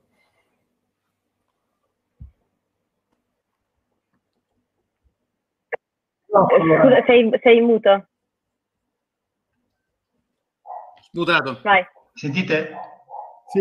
Vai. Ah, ok. No, su questo che diceva Valerio, volevo porre il rovescio della medaglia, cioè ovvero è verissimo che a volte funziona benissimo il silenzio, anche perché oggettivamente a me arriveranno a post una media di 2000-3000 commenti, cioè no, non è umanamente possibile proprio leggerli tutti, questo è evidente però e quindi si risponde col silenzio spesso anche semplicemente per, per, ragioni proprio umane e di impossibilità però c'è anche il rovescio della medaglia perché chi viene lì in cerca di like ed è vero deve stare anche un po' all'occhio perché se butta male finisce per ricevere in realtà cioè, centinaia di insulti perché parliamoci chiaro cioè gli insulti arrivano anche dall'altra parte, eh? non è che... E lì il, l'influencer, chiamiamolo così, che ha tanto seguito, ha un ruolo, mi, mi sono reso conto proprio nel tempo fondamentale, anche di, diciamo, di responsabilità enorme. Perché? Perché nel momento in cui eh, a volte io l'ho usato questo, questo gioco in, in, alcuni casi mi è, in alcuni casi mi è anche scappato di mano. Cioè, voglio dire, quando uno viene lì e ti insulta, se io gli do una rispostaccia, tra virgolette, come come si dice, lo blasto, e il blast viene piuttosto bene, Ragazzi, questo qua si prende tra i 500 e i 700 insulti così, cioè diventa una gogna. Allora lì è un meccanismo che devi usare anche con molta attenzione, cioè tu che fai questo mestiere perché hai un potere di, di diciamo, anche perché poi se tu hai, se sei, hai la spunta blu, hai, sei il titolare della pagina, nel momento in cui tu rispondi, quel commento di questa persona che scorrerebbe giù e andrebbe giù negli inferi sostanzialmente nell'indifferenza generale va su e diventa il, il messaggio principale del, dei commenti e quindi con il risultato che tutta una massa di persone enorme si scatena contro di lui creando a sua, a sua volta una gogna. Quindi cioè, bisogna stare attenti da una parte e dall'altra, cioè non essere bersaglio degli hater, ma non diventare tu a tua volta hater perché hai un potere di, di creare un, una batteria di, di, di, odio a volte notevole, insomma, quindi insomma, c'è, c'è anche questo meccanismo da, di cui tenere conto. Ecco. Sì, è vero. Um, Sì, diciamo che da, da, noi ancora non sono arrivati in queste quantità, però magari un giorno, chi lo sa. Allora ragazzi, noi um, prima di chiudere facciamo sempre una domanda ai nostri ospiti e la cambio leggermente perché ovviamente tutti e due avete pubblicato un libro, quindi vi chiederei um, di dirci un attimo il titolo del vostro libro e magari molto velocemente di che cosa tratta e un libro che vi ha cambiato la vita. Magari cominciamo con uh, Valerio. Ok, allora io in realtà ho fatto come i professionisti, me lo sono anche messo qui accanto il libro così. Fantastico! allora, il libro si intitola La scienza dei conflitti sociali e come sottotitolo c'è scritto divisioni politiche, immigrazione, violenza sulle donne, fake news, cosa insegna la ricerca. È un libro in cui usiamo il metodo scientifico per analizzare alcuni dei conflitti più divisivi dei nostri tempi e proponiamo anche picco, delle piccole soluzioni, almeno in certi casi particolari. Ovviamente non è nostra presunzione pensare di risolvere dei conflitti così difficili e così importanti in 250 pagine, però ci sono delle piccole cose che si possono fare, dei piccoli passi avanti. È un libro che mi ha cambiato la vita, non lo so, vedremo, è sicuramente stata una, bella esperienza eh, scriverlo. Tra l'altro ho firmato il contratto due settimane prima del, del, lockdown, per cui ho passato il lockdown a scrivere otto ore al giorno ed è stato, insomma, mi, mi ha aiutato molto, mi ha fatto molta compagnia. No, non te la spagni così, Valerio. Il libro che ti ha cambiato la vita. Eh? No, il libro che ti ha cambiato la vita, credo che intendesse quello Maria Paola. Sì, esatto. Ah, esatto, il... un libro, un libro che, che, ti ha cambiato la vita. Ah, scusa. ok. E, um, il libro che mi ha cambiato la vita a livello di saggistica, probabilmente proprio Illuminismo adesso. E, com'è la traduzione in italiano? Perché l'ho letto in inglese io. Illuminismo ora? Illuminismo, ade- il, illuminismo... Com'è Giulio? È illuminismo ad- ora, mi pare? O adesso? Credo sia illuminismo ora, ma non lo so perché anch'io l'ho letto in inglese. Sì, ah. Enlightenment Now. Sì, Illuminismo ora di, di Steven Pinker e um, sicuramente anche il libro precedente, Il declino della violenza. I due libri di Pinker sono stati veramente un'illuminazione per me. Grazie. Lorenzo?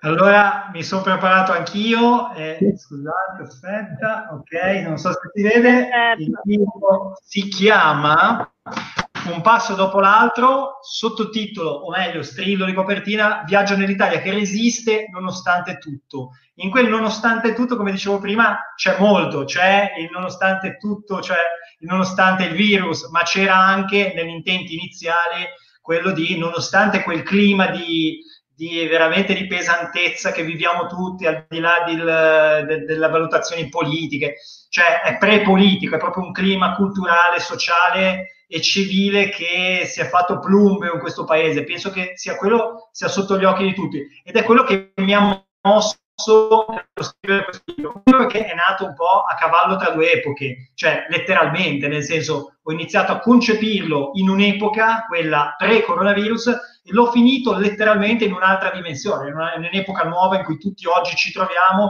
quasi dimenticandoci la vita che avevamo prima. Tant'è che c'è un aneddoto eh, che io, che tutto sommato da giornalista, quale sono, insomma, eh, con, eh, come deformazione professionale, non potevo, diciamo, l'ho detto chiaramente alla mia editor, guarda, cioè io non posso uscire a settembre con un libro che non era, conce- era concepito in, con tutt'altra struttura senza citare il coronavirus, cioè qualcosa che ha cambiato completamente il, nodo, il modo di concepire la nostra stessa esistenza di qui ai prossimi almeno 10-20 anni, se non di più. E quindi in corso d'opera io ho, eh, diciamo, modificato la struttura, ho inserito la storia, quella del dottor Daniele Macchini, dell'ospedale Humanitas di Bergamo che racconta, diciamo, dal punto di vista di un medico la, l'odissea della, del coronavirus proprio dall'interno di una corsia di un ospedale e poi anche da paziente, perché poi lui è uno dei tanti medici che si sono contagiati ed è rimasto in quarantena 60 giorni con tre tamponi positivi prima dell'ultimo. E quindi è diventato poi anche un po' tutta l'atmosfera del libro è cambiato, è permeata di questo, uh, diciamo, di, questa, um, di, questo nuovo modo di, noi, di, concepire le distanze tra gli esseri umani.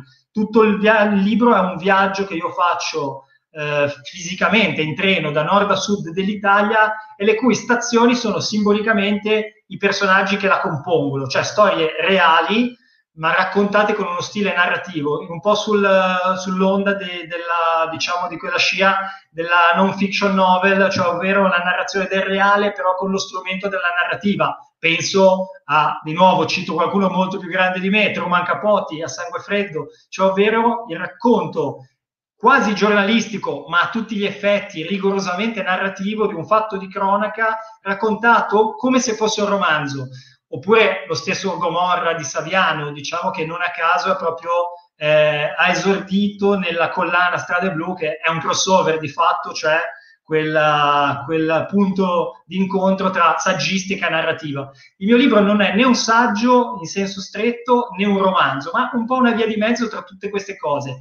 I personaggi che racconto, le loro storie sono Intanto si va da personaggi molto noti come Liliana Segre, ma vista sempre da un altro punto di vista, non quella Liliana Segre che conosciamo tutti, ma la sua amicizia ultradecennale che ha avuto con Luciana Sacerdote, una mia concittadina di Genova, che ha vissuto con lei l'orrore dei campi di sterminio ad Auschwitz, e poi tutto il dopo, tutto il ritorno alla vita reale, questa lunga riemersione in una normalità impossibile che loro hanno vissuto in due modi completamente diversi. Poi vabbè, per farla breve, il, c'è Mimmo Lucano, il racconto di quello che è stato Riace, visto proprio dal punto di vista di, di, di in questo caso di, di, di, Mimmo Lucano, ma anche di Jasmine, che poi è Jasmine Cristallo, che poi è diventata famosa per essere la sardina, diciamo, portavoce nazionale delle sardine, ma che ha avuto che, diciamo, un passato eh, da attivista a Riace, in quello che è stato Riace prima del, di, del, dell'arresto e dell'asilo di Mimmo Lucano e poi dopo. Quindi racconta anche lì cavallo, il cavallo tra le due epoche della Riace, della fioritura, di quando c'erano 800 migranti e questo sogno, questa utopia di, di un altro mondo possibile si era concretizzata e poi tutta la lenta decadenza.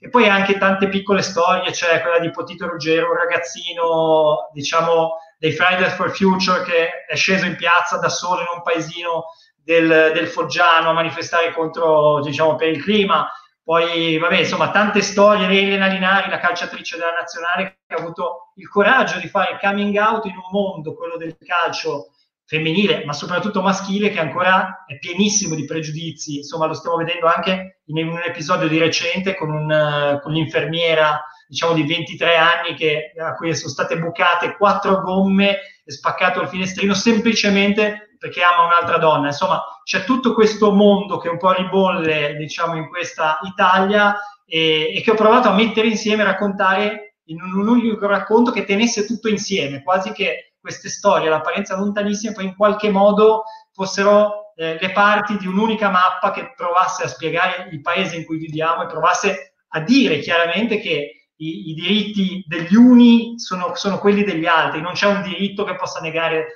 eh, quello di un altro, che anzi i diritti si rafforzano insieme, insomma sono benzina, un diritto è, un una benzina per quello di un altro. Libro da, e qua concludo. Libro della mia vita, ve ne cito due, eh, un per fare i bipartisan, uno è un saggio e uno è un romanzo, però anche lì hanno in comune qualcosa. Il, il saggio è Sapiens eh, da, da, da, eh, da, oddio, eh, e Sapiens, vabbè, adesso non mi viene Harai. Yuval Harari. Uomini a Come? Come? Yuval Uomini a Eh, esatto, The Woman a Day, ehm, di, ovviamente di Yuval Noah Harari, e lì cos'è? Cos'è che mi ha colpito e mi ha cambiato la vita letteralmente? Intanto la sua capacità formidabile di essere divulgativo senza tralasciare nulla, diciamo, di tutti gli aspetti accademici anche, però raccontati in un modo che fosse anche generalista. Arriva, e infatti non a caso è diventato un long seller planetario proprio per la sua capacità incredibile di tenere tutto insieme in un racconto mondo, cioè mi piace pensare che sia un saggio mondo, cioè ovvero un libro che riesca, abbia la pretesa, l'ambizione smisurata di raccontare la storia del, dell'uomo tutta insieme, cioè, diciamo milioni di anni tutta insieme, in un libro tutto sommato neanche lunghissimo, che però, però riesce a prendere ogni aspetto cruciale di questo lunghissimo percorso. L'altro libro, perché dico che in qualche modo si assomigliano, pur essendo un romanzo, perché mi piace definirlo un romanzo mondo. Parlo di Libertà di Jonathan Franzen, che è un autore che, di cui ho letto tutto e che amo molto, e anche lì alla, diciamo, alla capacità che solo i grandissimi hanno e che io invidio tantissimo,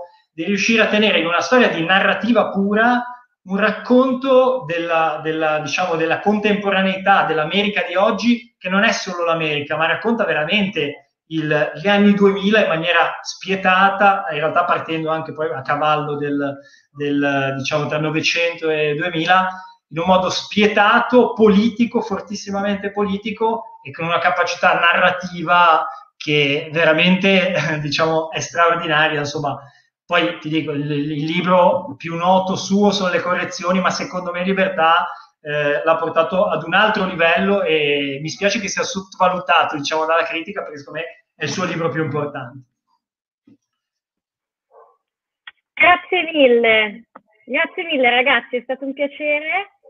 E, niente, vi salutiamo. Grazie mille, speriamo di, speriamo di riavervi qui al pub per una birra virtuale, almeno fino a quando non riusciamo a farne una la vita reale. Speriamo, Grazie. ragazzi. Speriamo presto. Sì. Grazie davvero. Dai, vi ospitiamo a Londra. Grazie a Grazie. voi. Grazie. Grazie a tutti. Grazie mille. Ma Andrea si è bloccato? Ah no, no non ancora. Andrea non c'hai, vivi ancora e combatti con noi.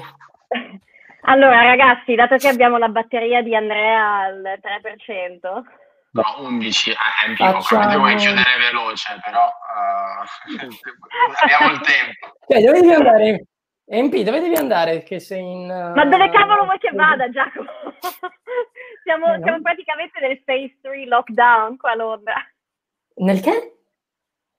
Stanno per, stanno per passare dal phase 2 al phase 3 lockdown. Ok, ok. Che bello che ci sono ancora tutte queste misure, fasi, bla bla bla, modi diversi per dire che stanno per chiudere tutto. Questa è la mia personale previsione. Comunque, benissimo. Allora, dice, ringraziamo tutti quanti quelli che ci hanno ascoltato questa sera, come in passato, in futuro. Uh, ricordiamo innanzitutto, Giulio, se mi mandi i banner, ricordiamo innanzitutto di iscriversi alla nostra newsletter che ehm, esatto. metteremo il Puoi link. Puoi mettere il link, eh, Giulio? Sì. Giulio, puoi Perché... la schiena? è diventato, è diventato nostro, eh, come si chiama? Bobby, come si chiama quello aggiusta tutto, fai tutto. Bobby, Bobby, vabbè, comunque, eh, quindi Bobby. seguiteci poi su tutti i nostri canali social, su Facebook, Instagram, uh, LinkedIn anche perché siamo dei professionals tutto sommato, uh, Twitter che abbiamo tanto denigrato stasera. Uh, ascoltateci nelle piattaforme podcast, potete ri- recuperarci da domani o giusto Andrea, in genere 24 ore su Spotify, sì, Apple Podcast. Eh, non so se per questa puntata dovrò un attimo fare un po' di audio editing per cercare di sistemare eh, le skill di Andrea Bertoni. Andrea Bertoni lo potete trovare anche su Tinder con il suo audio no, editing. e soprattutto Giulio, vuoi dare un po' un'anticipazione di... No, no, vai te Jack, vai te, vai te, vai te tranquillo. Bertons?